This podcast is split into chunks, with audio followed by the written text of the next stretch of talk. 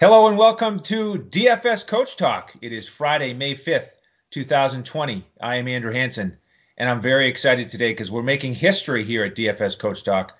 Our first three way podcast for an NFL breakdown. And so happy to be joined by Shane Caldwell and Brett Trimble. And Brett, I'm going to have to start with you because we did the Cowboys podcast yesterday, and Coach had a little message for you. Yes, he did. Uh, he seems to really love his Cowboys and throwing shots at Eagles fans. But uh, I just want to throw a quick reminder out there, Coach. Uh, I don't know if you remember that one week last year where the Cowboys needed a win to get in the playoffs, but um, hate to break it to you, the Eagles with the third string line uh, somehow beat you. And, you know, I do have to say it's a little disturbing, but fly, Eagles, fly. That's right. Brett is our resident Eagles fan. Um, so perfect timing here to back up yesterday's podcast where Coach was wearing his Cowboys blue and he was all fired up. And you know that game at the end of the last year may have been a big turning point and sort of a win-win for Coach. I think that would probably be his response was yes, the Eagles won, they got to go to the playoffs, but maybe that was the final nail in the coffin for Jason Garrett because uh, he was certainly excited about Mike McCarthy yesterday. But um, yeah, just really, really we all have striking. our opinions. We all have our opinions on Mike McCarthy. So yes, we do. yes, we do.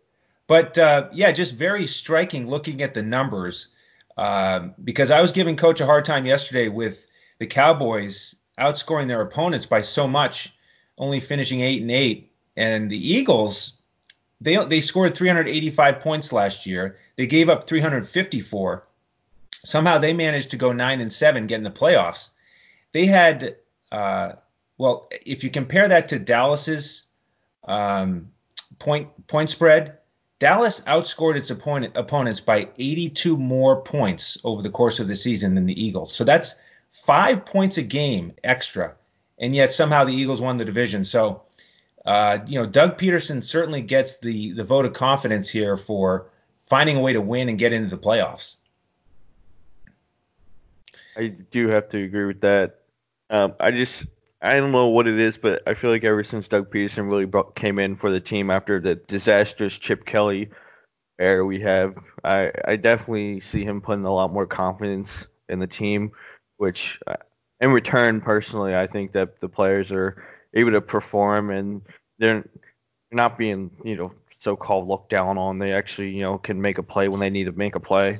Even though these last three years, I do have to say we the Eagles have been very injury prone, uh, which leaves a lot of holes in the lineup. But um, otherwise, I do have I really do like Doug Pederson and how he runs this team. Now, now, Shane, what are your initial thoughts on last season and as we transition into this season as sort of the you know impartial observer here of the Eagles? Yeah, I think it really was a testament to their coaching staff and their veteran core of players that they have there that are Pro Bowl caliber players that they were able to go nine and seven, uh, even though they were decimated uh, by injury, especially at uh, important skill positions like wide receiver. Uh, so I think overall it was a pretty good season, being that really on offense they're ranked in the in the top 15 in all categories pretty much. Um, they on defense they were top 10 in uh, yards given up, which is pretty good considering um, they were a little limited on talent, in the, especially in the secondary. Uh, so overall, yeah, I mean the the defense is still one of the best in the league at uh, stopping the run. They were third against the rush, giving up only 90 yards per game. So yeah, I think the, the Eagles had a great great season considering all the injuries. Uh, and they they win they won when they needed to. Sometimes it was ugly.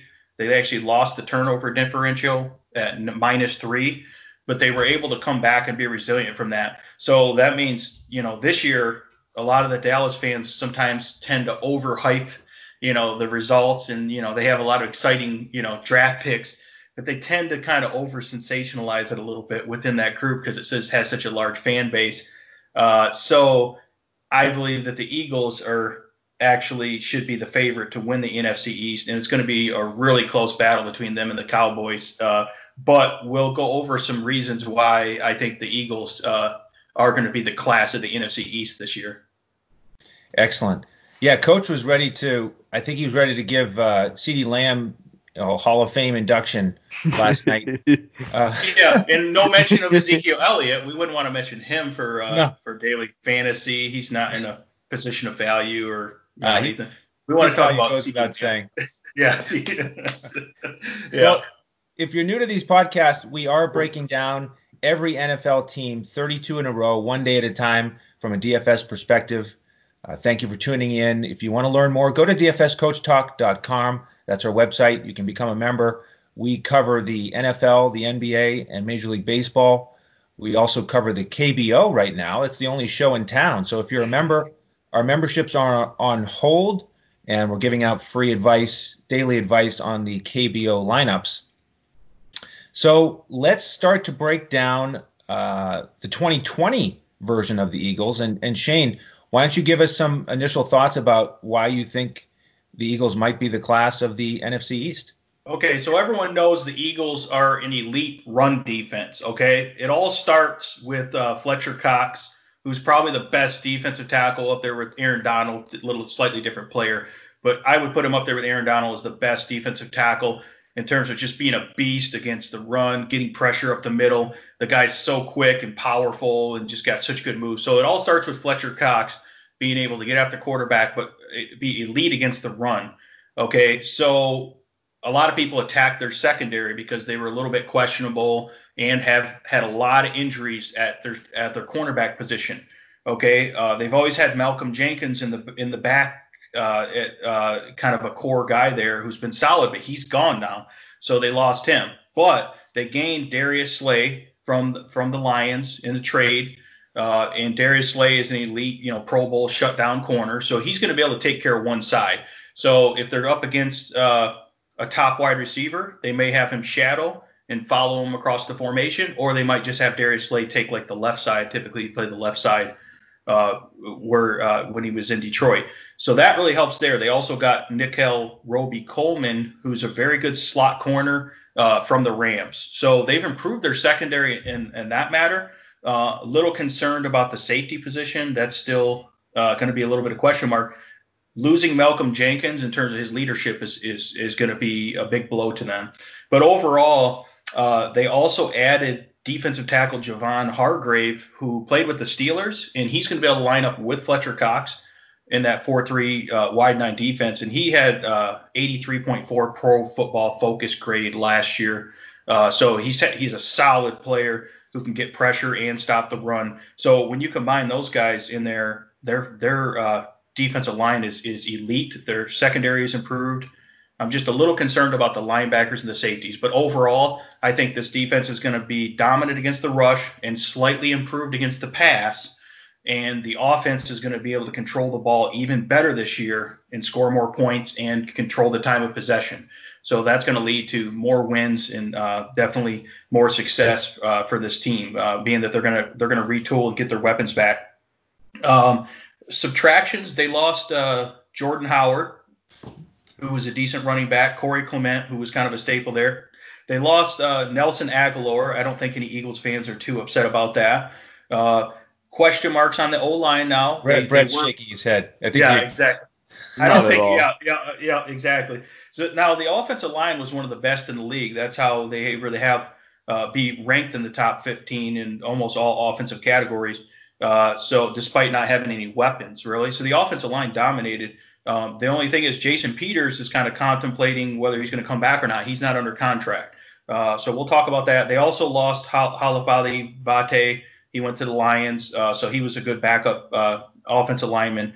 Uh, they lost uh, Tim Jernigan, defensive tackle, Nigel Bradham, linebacker, Ronald Darby, the corner, and then the safety, Malcolm Jenkins. So they lost some key guys there. Uh, uh, they're gonna they paid Slay big money, so they had to you know cycle out some of those guys that were high priced guys, and they're going more of the uh, youth movement. And then we'll talk about their draft. They I think they had a really good draft actually. I, I do like their draft there.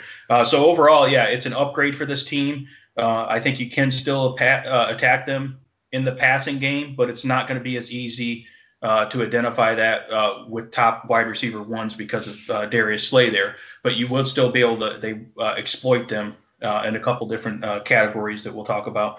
Uh, what what do you think there, Brett, uh, for the additions, subtractions in terms of the outlook of, of this team? Uh, additions and subtractions, I really like most of it. Um, there is a questionable uh, situation at safety right now, even though the Eagles have brought in Will Parks from the Bronco. Um, he's only on a one-year deal, and there is still a bunch of young guys on the cornerback position on the roster that they were talking about moving to safety.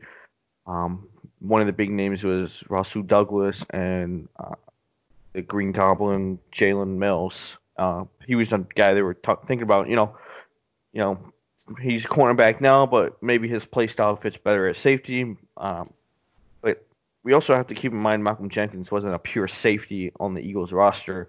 He also lined up at linebacker. He also was a cornerback. He was also, you know, he was all over the, you know, wherever they wanted him, he basically was there on the defense, uh, which was nice. But at the same time, you have to keep in mind Malcolm Jenkins also of the huge contract, and you know he's getting up in age, and necessarily I feel like the Eagles the position this off season was to more or less make the roster young. You know, let's let's start you know bringing in the young guys. Let's start bringing in the players that we can um, build together and that they can you know there's not that so much of like an age gap. You know, it's more like a consistency around the whole entire team. And they also want to build a young team for Carson Wentz. He's only um, he just signed that massive extension and we'll get into it a little more with the Jalen Hurts, but um, with the draft stuff. But I I do think that Eagles are trying to build a much younger roster, a much a, a roster that they could you know have for a, a, substantial amount of time rather than just you know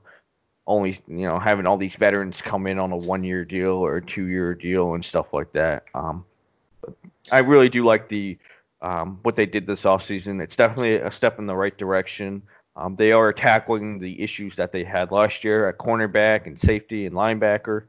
So um, I, am excited to see how it pans out when camp comes around, and uh, we'll see who makes the roster and who doesn't.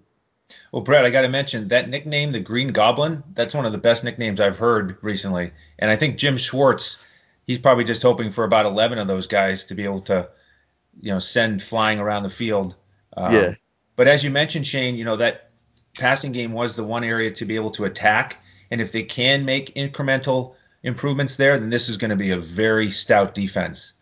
Now, over on the offensive side, the big change in terms of the overall approach, the coaching staff, is that Mike Groh was fired. Doug Pederson is going to call the plays himself. So, Brett, how do you think about uh, the offense and from a big picture? Do you like that move as an Eagles fan that Doug Pederson's just going to run the show now?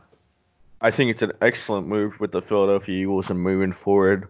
Uh, I do have to say I was never a huge Mike Groh fan uh, from the very beginning. So me personally, I honestly thought the offensive coordinator job should have gone to Deuce Staley, who's also another big guy uh, at the Eagles. Um, he's basically Doug's right hand man for the offense, and I was a little upset that Mike Groh got the job instead of him. But there is one thing that always sticks with me with Mike Groh is in 2018 when the Eagles had Golden Tate, and you know that second half of the season was just a struggle with all the injuries and stuff. Eh, the one interview that just stuck with me is him saying how he didn't know how to implement Golden Tate into the offense, and that right there was just a, you know like a huge red flag for everyone. I mean, you have a outstanding wide receiver, and the fact that you're not able to put him in your playbook in, and he just wasn't good with the rookies either. Like I felt like most rookies were struggling to you know succeed with the Eagles. So I'm very happy to see him go. With Doug's play calling, I think he will do a, a terrific job due to you know uh, having Deuce, and he's also under Frank Reich uh, during that Super Bowl run. So I, I think he knows how he, he, can run the offense, and uh, with the help with Deuce, I definitely think they'll be able to succeed with the younger running backs and the new additions they have at wide receivers. Yeah, Deuce Staley now has the title of running backs coach and assistant head coach, so he's certainly right there in the inner circle for the Eagles. Now, Shane, let's start with the quarterback group here. Carson Wentz, um, back under center. Hopefully he can stay healthy. What's your outlook for him in 2020? Uh, I'm very high on Carson Wentz. Uh, I was high in, on him going into last year, and no one really could have foreseen that he's going to lose his top two wide receivers like super early in the year. Um, but yeah, everyone talks about Carson Wentz. Uh, some people say he's overpaid or overrated or injury prone. I don't care about any of that. I think Carson Wentz is a is an absolute baller, and I think that once he gets his rhythm and he has more weapons around him, he is going to be. I think he, he is flirting with uh, top five quarterback, uh, top five quarterback potential in the fantasy world here, and a great daily fantasy target. Now, keep in mind it was a complete disaster last year in terms of the weapons he had to throw to. I mean, he was throwing to guys that no one even knew for a while, right? And he was still QB 10. He was top 10 in terms of statistics with all those guys, right? So uh, as long as the offensive line can hold up, like I said, I'm a little bit worried about the left tackle. I love Carson Wentz. He threw for over 4,000 yards last year. Okay, uh, 27 touchdowns and only seven interceptions. Uh, he also rushed for 243 yards and a touchdown as well. Uh, so really, for what he had to work with, this is, uh, I mean, this was elite level production to be a top 10 quarterback, considering he didn't have that many weapons. Yeah, he had some solid tight ends, but really those big chunk plays, you get those from the wide receiver game, and he didn't really have much production there on the wide receivers, as we'll talk about. So real, really high on Carson Wentz. Uh, I, I love him, and I love him in certain matchups, and I think that again, I'll, I'll talk about the game script and game flow. I think that teams will still be able to attack the Eagles defense in the passing game, which sets you up for a nice high high scoring shootout uh, where Carson Wentz is throwing a lot and the opposing team is throwing a lot. I think even with Darius Slay, uh, the, the, teams are still going to be able to throw on him. Uh, so that's a good thing. So we're looking for some pretty good high scoring games with a lot of fireworks. I mean, once you have his, he's got his weapons back with Alshon Jeffery and DeSean Jackson, and then adding all these other uh, guys that they have, this young group uh, getting rid of uh, Nelson Agholor, right? Someone that can catch the ball, that probably helps as well. Uh, yeah, so big upgrade on Carson Wentz here. And I don't care what people say about injuries or inconsistencies. I'm, I'm big on this guy. Well, it's funny how you describe him. You mentioned that ability to run.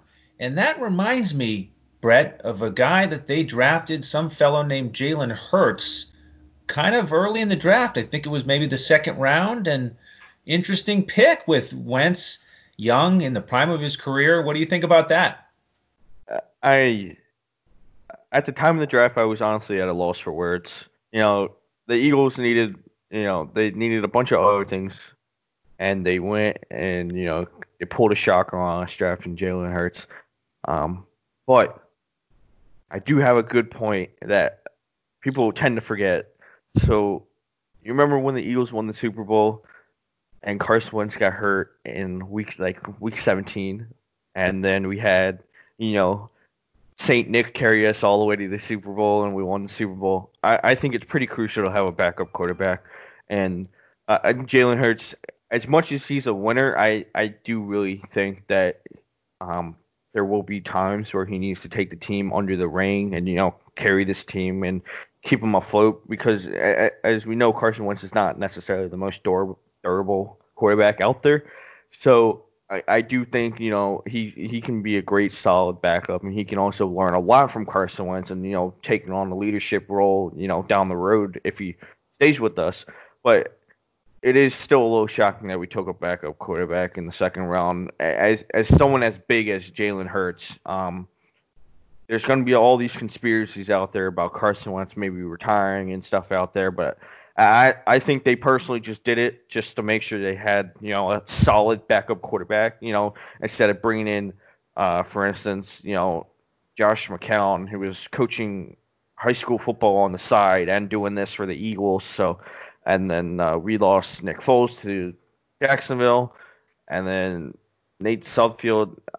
I don't even think you guys know who he is, but I'm pretty sure we didn't even resign him. So yeah, he's back, but he yeah he's only thrown 25 passes. Yeah, and he's not played, relied he on. Started so. uh, one one career touchdown, so he's that traditional backup. But yeah, Hurts is more of the um, the clone, if you will, to Wentz, the dual threat. And we talked about it with the the Packers.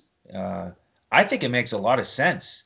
And Brett, you really highlighted it there. Without Saint Nick coming in, the Eagles don't get that Super Bowl. And you know the Packers have seen uh, a real failure with their backup group when Aaron Rodgers goes down. So I think it makes sense to invest in a guy like Jordan Love, and I, I think it makes sense to invest in a guy like Hurts. Um, it's just too valuable of, of a position in today's day, in today's game, especially when you have a certain style like that. You want to match it with your backup. So I think it makes sense. Yeah, I, I agree with. Uh, I really agree with both of you, Brett. Thanks for saying that because I, I about uh, I've been saying that since I heard a lot of the Eagles fans were mad about them drafting Jalen Hurts in the second round. And I was like, did they just forget? a few years ago, in 2017, they won the Super Bowl, and if they didn't have a good backup quarterback, they would not have won the Super Bowl. Like yeah. they must not have very good memory. Uh, so, and and I and I agree with with Andrew is the quarterback position is by far the most valuable position. And if you can draft a quarterback and hit on one, even if it's a backup, that's a super valuable position. And I think people are also discounting the fact that Jalen Hurts is a perfect fit for this offense. Being able to run the, uh, he can run the op, the read option out of this offense. He can run the RPOs out of this offense. So he is a multi-dimensional threat, uh, you know, similar to Lamar Jackson in terms of being able to run and pass. Now he's not as elite as a runner as Lamar Jackson, but he's still a pretty physical runner. Uh, and uh, I mean, the stats he put up at Oklahoma last year were re- just ridiculous. It was uh, video game stats. So I think it was a great pick. I don't know why people were upset about it. It doesn't make sense to me. Yeah. Another quick thing, another quick thing I want to add on top of it is that uh, there was a lot of speculation with the Eagles doing what kind of the Saints do with uh, Taysom Hill with the two quarterback system. Um, that idea was thrown out there, but personally, from a fantasy perspective, I really don't think you're gonna have to worry about that at all. If you per se take Carson Wentz on your on your in your lineup, there's just no reason why you, you shouldn't pick him just because there's some rumors going out there saying like, oh yeah, they're, they're gonna split the game in half. They're gonna you know let Carson Wentz play a certain amount of time, and then they're gonna let Jalen Hurts you know take the ring from there. But um, from a DFS perspective, I do think Carson Wentz is still valuable each week, depending on the situation, even with Jalen Hurts as a backup. So it doesn't really change much. Interesting. Yeah, that's going to be a very important topic to watch. Um, you know, Wentz piled up 28 touchdowns last year, and Shane, you sent us the stats. Jalen Hurts, he knows how to get into the end zone. 53 total touchdowns last year. Yeah, no, that's just unbelievable. I mean, not only have 53 touchdowns, uh, he passed for uh, 3,851 yards, almost 70% completion percentage.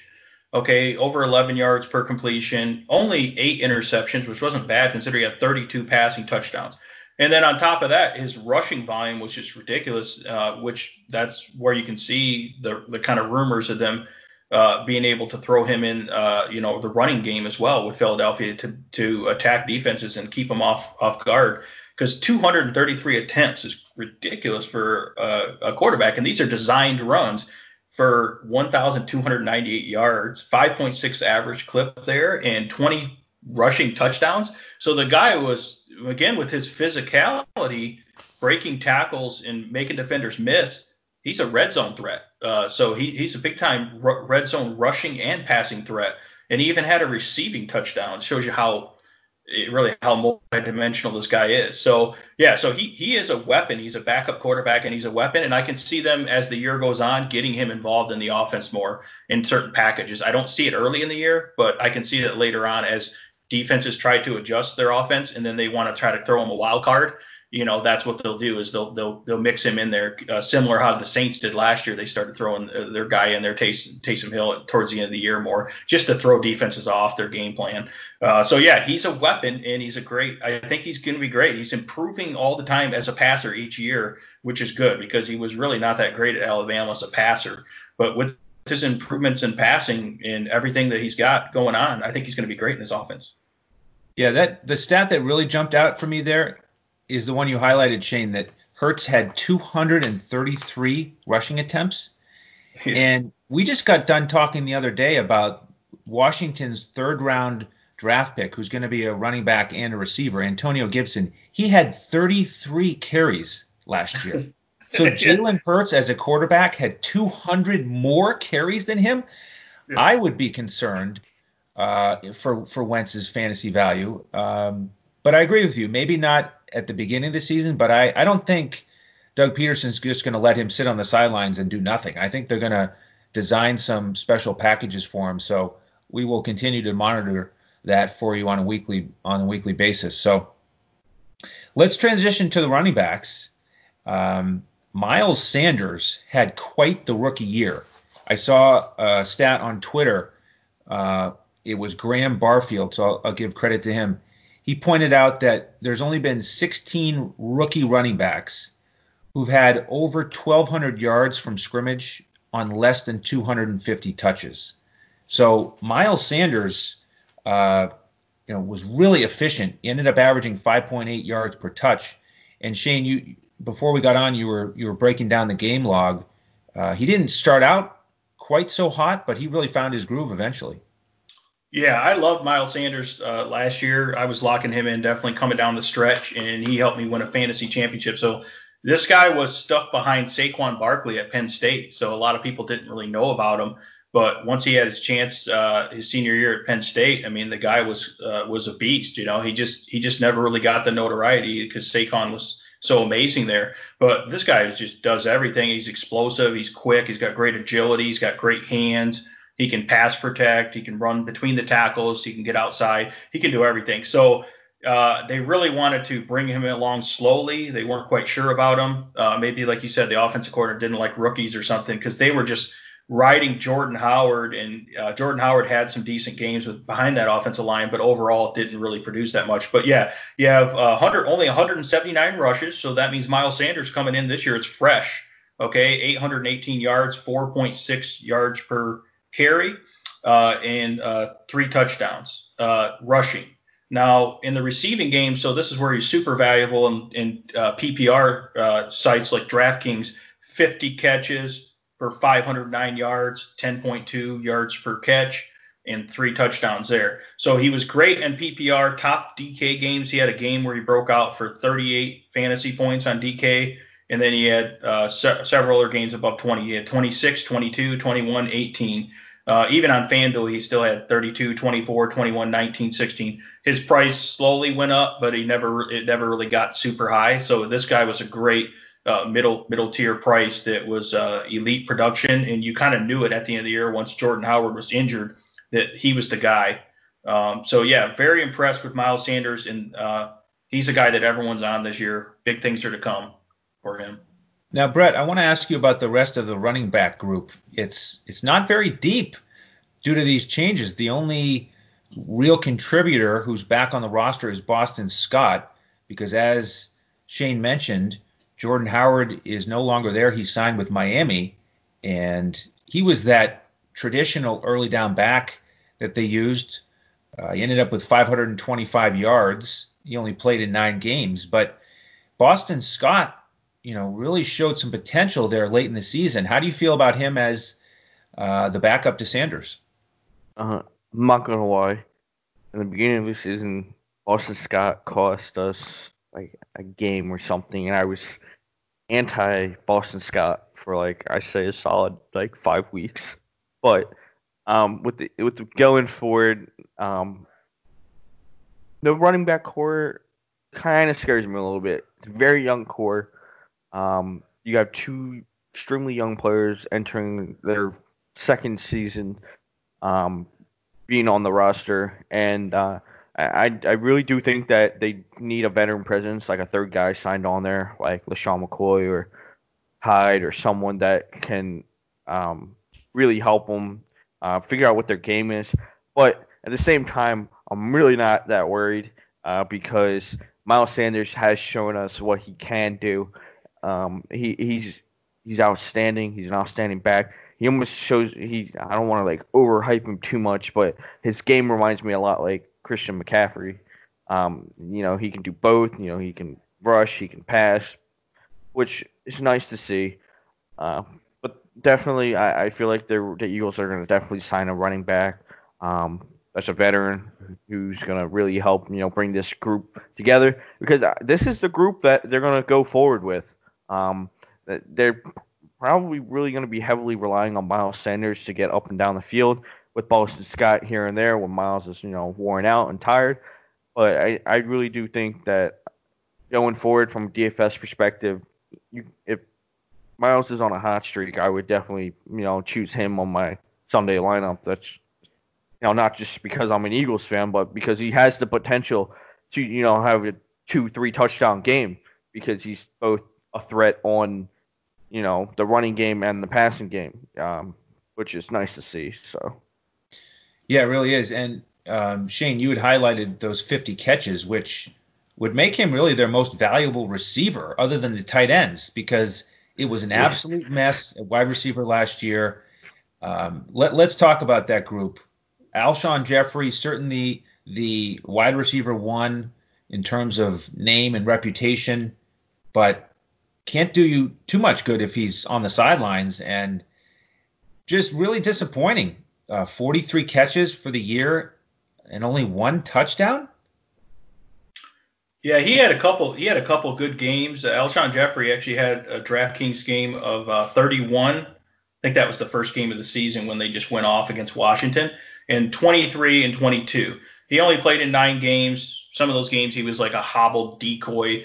Uh, the problem with this guy is he never seems to be in that great a shape. He's kind of a bigger guy, and he's not really that quick. He's uh, relying on his size and his great hands to uh, catch the ball.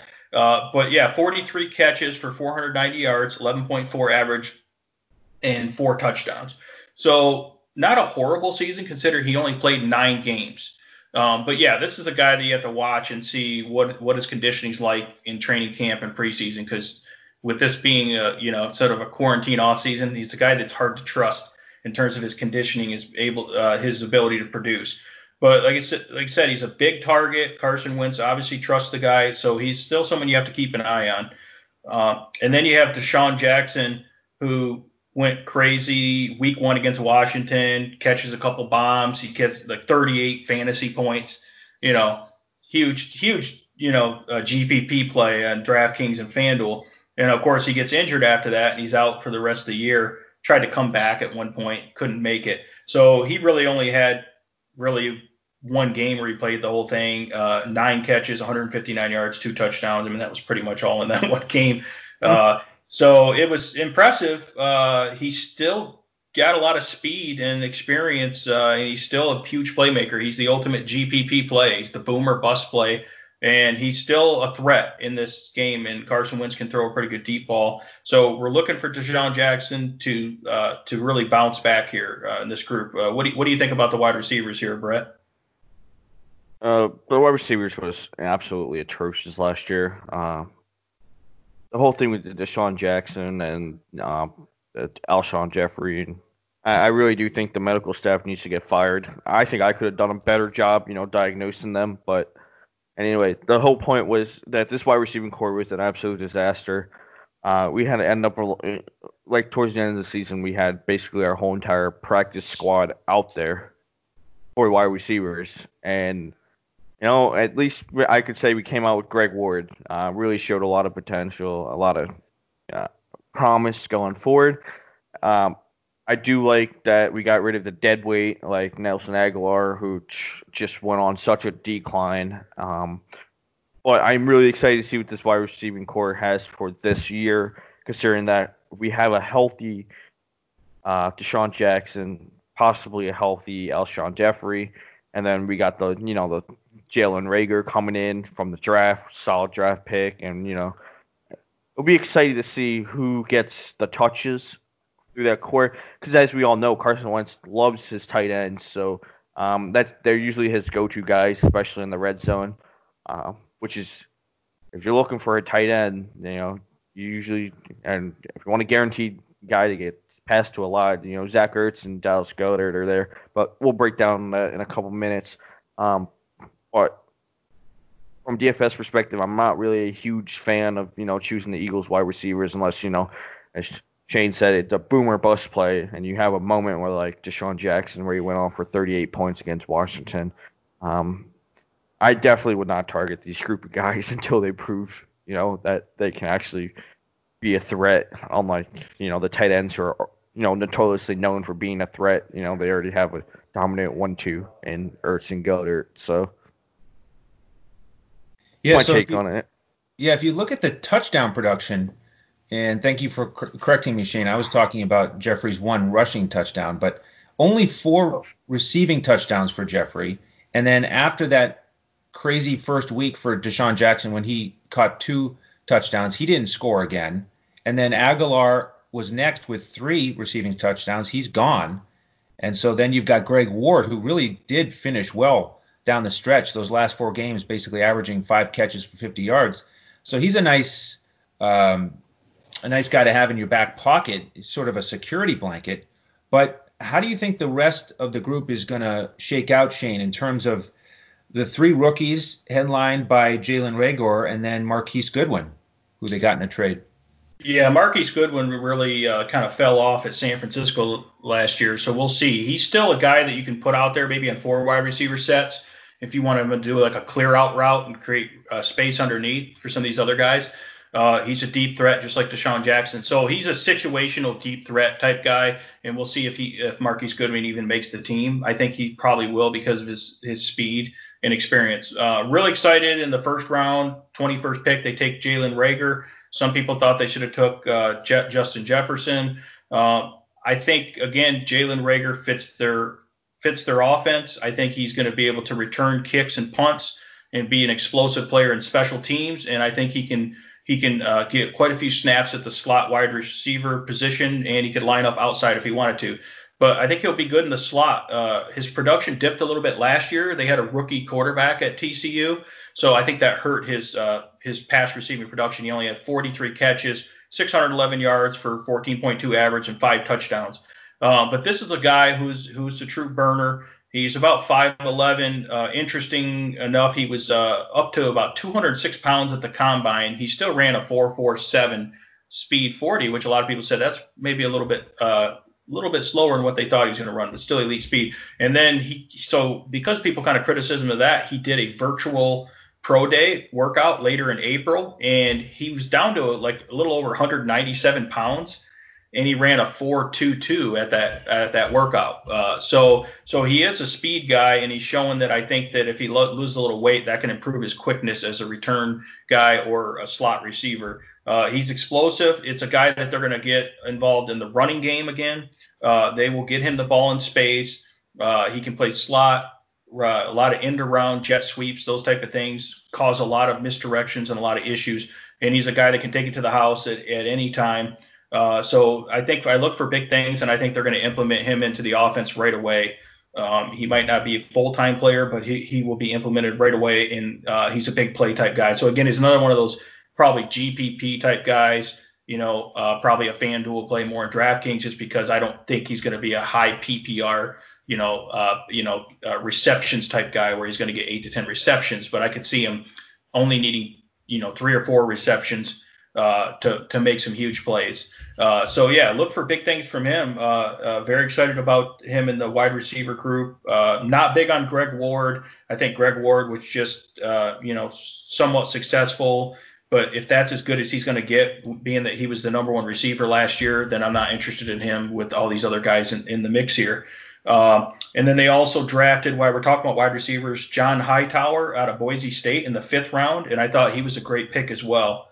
Uh, so this guy, uh, 51 catches, 953 yards, 18.5 yards per catch, big play guy, eight touchdowns, and he's also uh, had uh, pretty good size. He was a taller guy, not not as uh, big in terms of weight, but taller guy, 4.4 speed, and he is the 38 38 and a half inch vertical at the combine, and I feel like he's kind of like a DeSean Jackson, you know, future replacement as just to kind of like a, a, a, deep ball threat, a big play uh, type threat. Uh, he had a good career at Boise State, so he's a developmental uh, guy that should get in the mix there. That was a good pick. Yeah, Brett, what do you think about that investment in speed? I think it makes sense with Reagor and Hightower uh, because DeSean Jackson. I mean, if we can only count on him for one productive week per season, that's probably not going to cut it, is it? It's not going to cut it at all. But I definitely like that they're investing more in speed, considering that you know, as you said earlier, Alshon's more of a you know relying on his you know size, you know, to get the ball away from defenders, and um, especially that JJ Arcega-Whiteside's also more like you know Alshon Jeffery. So they really didn't have a ton of speed at the wide receiving position. So it was it was really refreshing to see that they drafted Reagor and uh, Hightower because I I do see them too making the rosters in the future, which can really you know spice up on you know this offseason and how you know who are they going to keep, who are they not going to take, are they going to take an extra wide receiver? So it'll be it'll be really nice to see um, that whole group you know kind of like redone and you know refreshed. But I definitely like the speed. Um, it's it's gonna bring it's gonna open so many more doors um, for the offense that they're not just you know heavily relying on their tight ends. They have someone who can actually go deep and you know open up the field a lot more. So I, I say it's a great it's a great investment for the future. Now, Brett, I want to ask you about the tight ends next because I made the claim recently that the best best tight end group in the NFL is going to be down in Tampa next year with Gronk and OJ Howard and Cameron Brate. But pound for pound, man for man, what do you think? Ertz and Goedert, is that the best tight end duo in the NFL? If you're talking duo, yes. If you're talking trios, then I want to have to give it to Tampa. But uh, I really do think that Ertz and Goedert are probably one of the best duo tight ends in the league, and it's really exciting to see what you know kind of formations they take and how they run certain plays with both of them on the field. Uh, as you know, Ertz had uh, 134 targets. That's a lot for a tight end. Um, he almost had a thousand yards, six touchdowns. Goedert had five touchdowns. Um, they both averaged about 10 and a half yards, which was nice. But as well as you know, they are a deadly duo.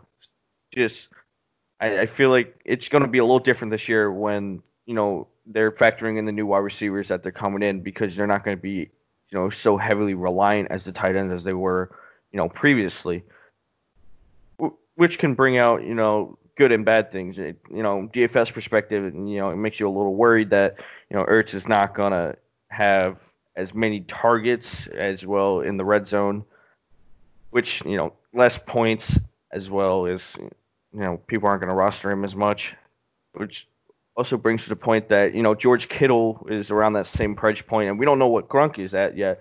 So there is going to be a bunch of other options for say if you know if the um if they get less targets this year. So um I still think they're probably one of the best duos out there. I was very excited when we drafted Goedert. Uh, we snagged him away from Dallas two years ago.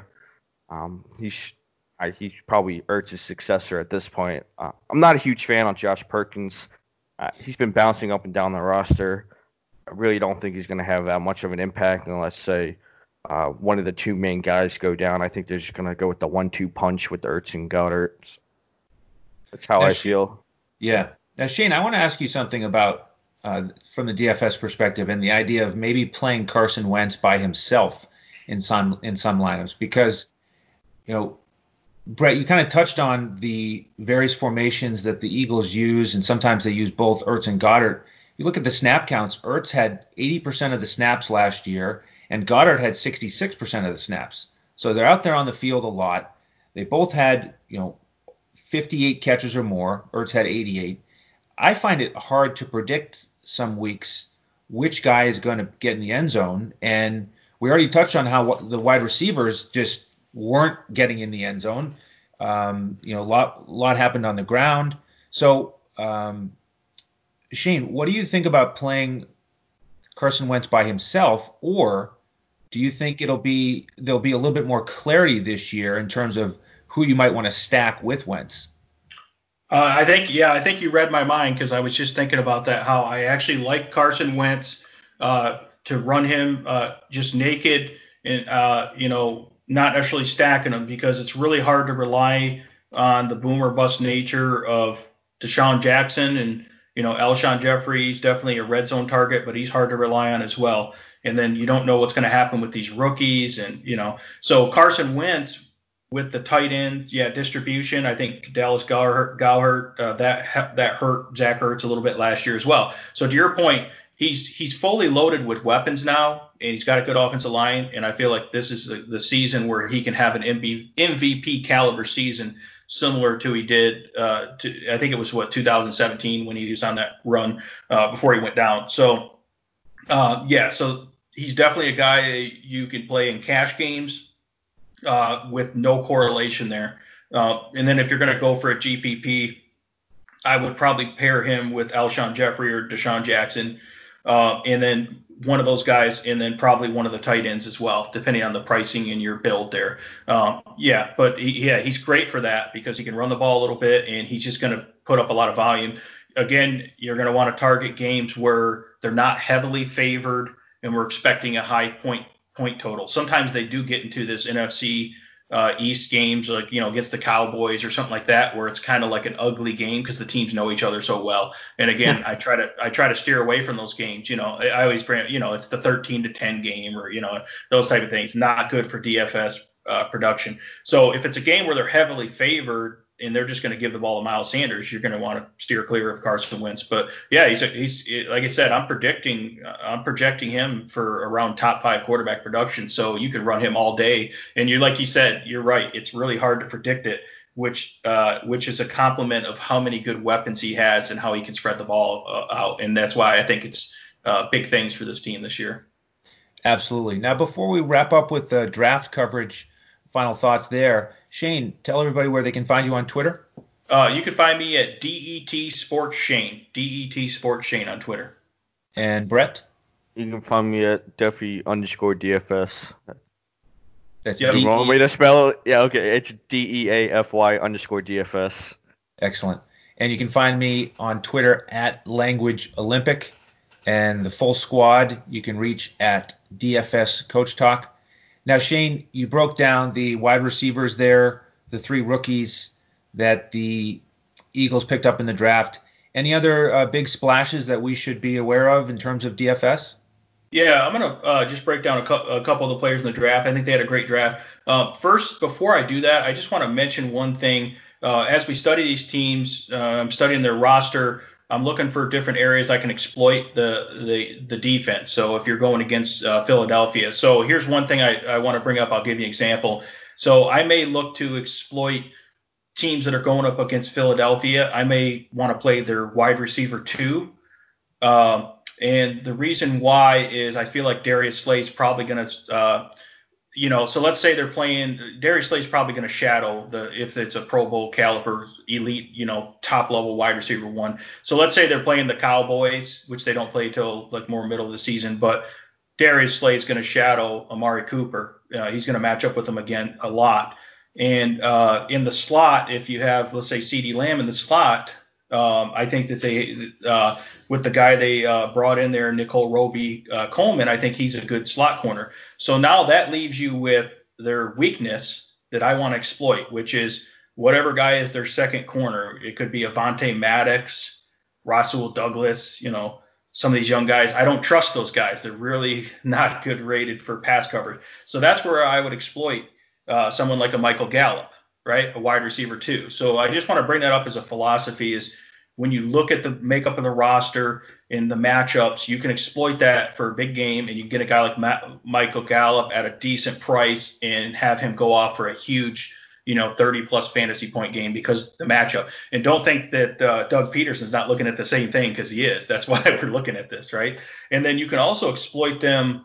Uh, so if you look at running backs, your first instinct is do not play running backs against the Eagles, which makes sense. But I would actually look at teams that are uh, that are going to be uh, uh, big underdogs, so they're they're not going to be favored to win, um, and they have pass catching running backs because I think you can exploit them in the passing game with running backs out of the backfield, uh, those third down hurry up style uh, uh, running backs. So I would look to exploit PP in PPR and DraftKings third down style running backs and teams against the Eagles because I think their linebacker and safety group is a major weakness. And also tight ends, I would target tight ends. Uh, so again, if it's the Cowboys, maybe I'm going to stack Dak Prescott and Blake Jarwin and Michael Gallup when they play the Eagles. And I feel like the Eagles will score against them, right? So now we have a real life example. Uh, so yeah, so so they the coach will be happy that I'm going to stack the Cowboys against them. But again, I'm going to exploit their weaknesses, right? Uh, that's what we're looking to do. Uh, you're not going to just throw the ball into Darius Slay every time, right? So uh, so look to exploit weaknesses uh, based on the roster, and those are a few of the things I wanted to bring up. Okay. Uh, okay. So no, no. Before, before, you get before you get to sorry. the draft, I, I, really like that breakdown. I'm a little bit concerned with all that Cowboys talk that Brett might be feeling ill here, but. Uh, well, it's, I, a, it's a real life example of a, a, major division rival, and I think that that's it. That I bring up that matchup because it's a perfect example, and also that those games are so critical uh, in terms of these teams uh, playing their chess match, and that those are the two best teams in this division by far. It's it's going to be them. It's going to be close, you know. So, Brett, but yeah, it's. Brett, is that is that a fair critique of your defense? Yeah, I mean I'm not the proudest of our defense, but I do have to say it's fairly fair. And I know Coach is probably going to be you know smiling like a kid on Christmas, you know, just listening to Shane talk about him targeting the Eagles, but I, I do have to say that's pretty fair analysis with the young cornerback group and the safeties being being a different safety this year. Uh, we're gonna have to really reevaluate how our defense works. So I definitely can see, you know, uh, wide receiver two, tight ends, and possibly the quarterback. You know, Shane, you can't guarantee Dak's gonna hit his target every time, right? I mean, that's but that's just well, that's these guys are going to be so wide open that even Dak is going to be able to hit them. So. well, well and, and, I wouldn't and, doubt it. There's going to be another, certain parts. You could play Ezekiel Elliott because you're thinking everyone in the DFS community is thinking I'm not going to take Ezekiel Elliott. He's going to be running into a brick wall with that elite run defense in the between the tackles. All of a sudden, Ezekiel Elliott, Elliott could have a game where he catches like five or six balls for 80 yeah. receiving yards and a touchdown, right? And then he just gets another like you know red zone touchdown or something goal line carry. So that's that's my point is you can exploit yeah, that. That is a fair assessment though, uh, which it kind of makes me more excited to see how the year goes on, see how our defense progresses.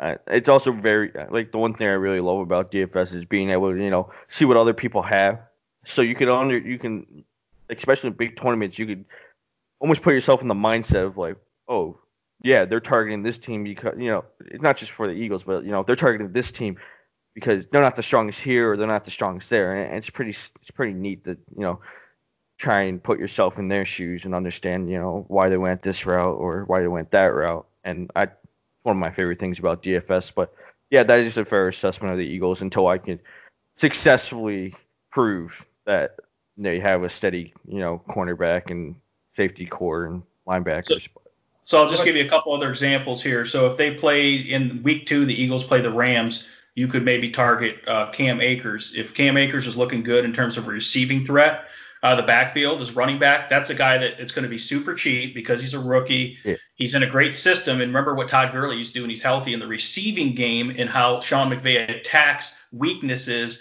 out, out of receiving running back. So that's an example. No one's on Cam Akers because they're they're looking at that rating and it says first rated defense and, against the rush, right? They're like, stay yeah. away. But all of a sudden Cam Akers goes out there and just lights him up. And then you can look at when they play the Giants twice a year, Saquon Barkley. You're like, I'm not playing Saquon. The Eagles are an elite rush defense, right? Okay, well, Saquon's capable of you know having a huge game just in just in uh, receiving yards, right, in PPR, and he's also capable of still breaking off a big run in, in the running game just because he's that good. So that's that's my point is that going against the kind of group thinking what people are thinking because they're so scared of the matchup, but exploiting other weaknesses in that defense. So.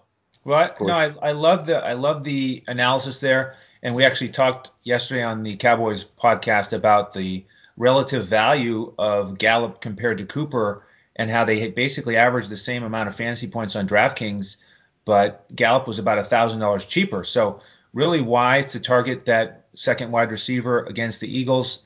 And Brett, it just goes back to the point you made earlier. I mean, look at the scoreboard, right? Garrett and company couldn't figure that out last year and Jim Schwartz and company, and, and the Eagles got that 17-9 victory at home, and that allowed them to go to the playoffs. But uh, but Shane, let's let's circle back here and uh, wrap up with some draft analysis. Yeah, so Jay, uh, we've talked about Jalen Reagor quite a bit. I think he's going to be a multi-dimensional weapon, and I love him in this offense. I think he's a great fit. We talked about Jalen Hurts. I'm big on the pick. I know it was controversial to take him in a valuable second round pick, but I think he's a great, uh, going to be a great addition to the to the uh, offense. And you need a backup quarterback. It's a valuable position. Um, now they took in the third round uh, linebacker Davion Taylor out of Colorado. This guy had an interesting story. He's a little bit more of an undersized guy, um, but he does have elite athleticism and speed. Um, you know, you guys probably saw I sent I sent you the example of his RAS score, which is stands for relative athletic score. And the guy tested out in the elite category. He was an 8.54 uh, out of 10. Uh, he had a 35 inch vertical jump.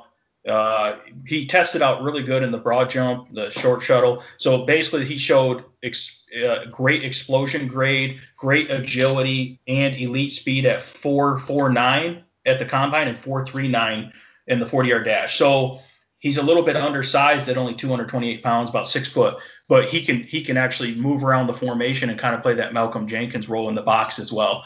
Um, and he should be able to cover better. This guy had an interesting story. He wasn't able to uh, play very much in high school, even though he was on the football team because of his religion pro- prohibited from pl- him playing on like Fridays and Saturdays yeah, some it's some weird story. I don't know exactly the details of it, but anyway, so he was a late bloomer. He's a developmental kind of raw athlete that they'll develop. Uh, so then when he went to college at Colorado, he got his mom to I don't know, adjust the schedule for the uh, what days he can play, and he was allowed to play on Saturdays then. So, so yeah, I mean, the guy could he could rush the rush the passer, and he can just move all around the formation. And like I said, he's an elite athlete. So it's a guy that developed, and they are really light on the uh, linebacker position. So it was a position uh, a position of need and a, and a high upside guy. Safety K'Von Wallace had a lot of experience at Clemson. He had a great season, won national championships at Clemson. So he was a great pick in the fourth round. And uh, who did you say that uh, he was? Uh, that there was a connection there, Brett, with uh, Wallace in, in the Eagles.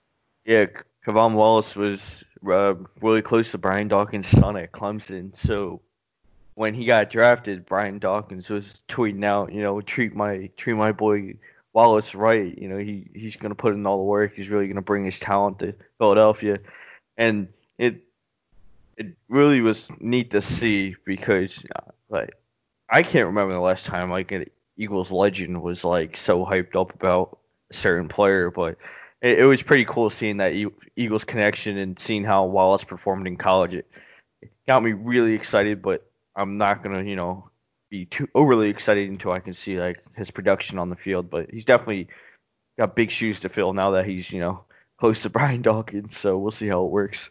Yeah, I mean they really need help at the safety position there. Uh, I like you said, I think that it's going to be probably Rodney McLeod and Jalen Mills starting there because Jalen Mills will be able to cover a little bit and Will Parks.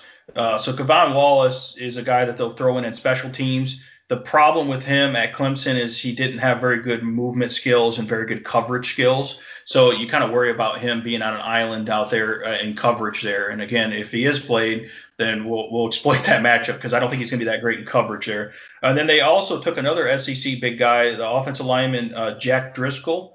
Uh, who could be, uh, you know, a good uh, swing offensive tackle, like a back, backup uh, tackle there. And he's a really tall, lengthy guy. He's a developmental guy. He needs to add strength still, but he was really solid at Auburn. So that's another developmental guy. And then we talked about John Hightower. A lot of people thought that was one of their better picks because they got him in the fifth round, and he could end up being a starting starting uh, wide receiver caliber and kind of take over for DeSean Jackson because DeSean Jackson's obviously not getting any younger, right? Even though he's still a pretty good athlete. Um, and then uh, linebacker uh, Shaun Bradley out of Temple, uh, another guy that was a pretty pretty solid linebacker there, developmental, trying to build the depth there. Uh, and then they got another fast guy in the sixth round, uh, wide receiver Quez Watkins out of Southern Mississippi, and uh, he had 55 catches last year for over a thousand yards, 18.6 average, and five touchdowns. He was a 4-3 speed guy.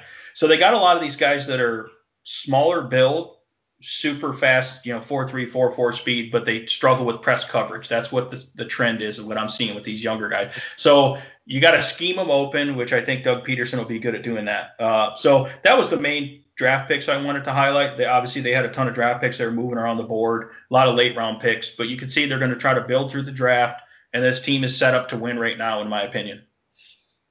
Well, Brett, it sounds like a pretty strong draft class overall to me, one that's really built towards winning that NFC East and maybe pulling off a sweep of the Cowboys this year. any, any final thoughts for Coach before we wrap up?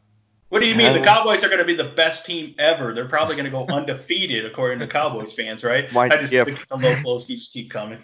My job security, you know, uh, Cowboys are definitely going to win both games this year. I'm just kidding. Uh, this, this, especially with this draft class, the Eagles are really trying to build their depth with the young guys and bringing speed to the table.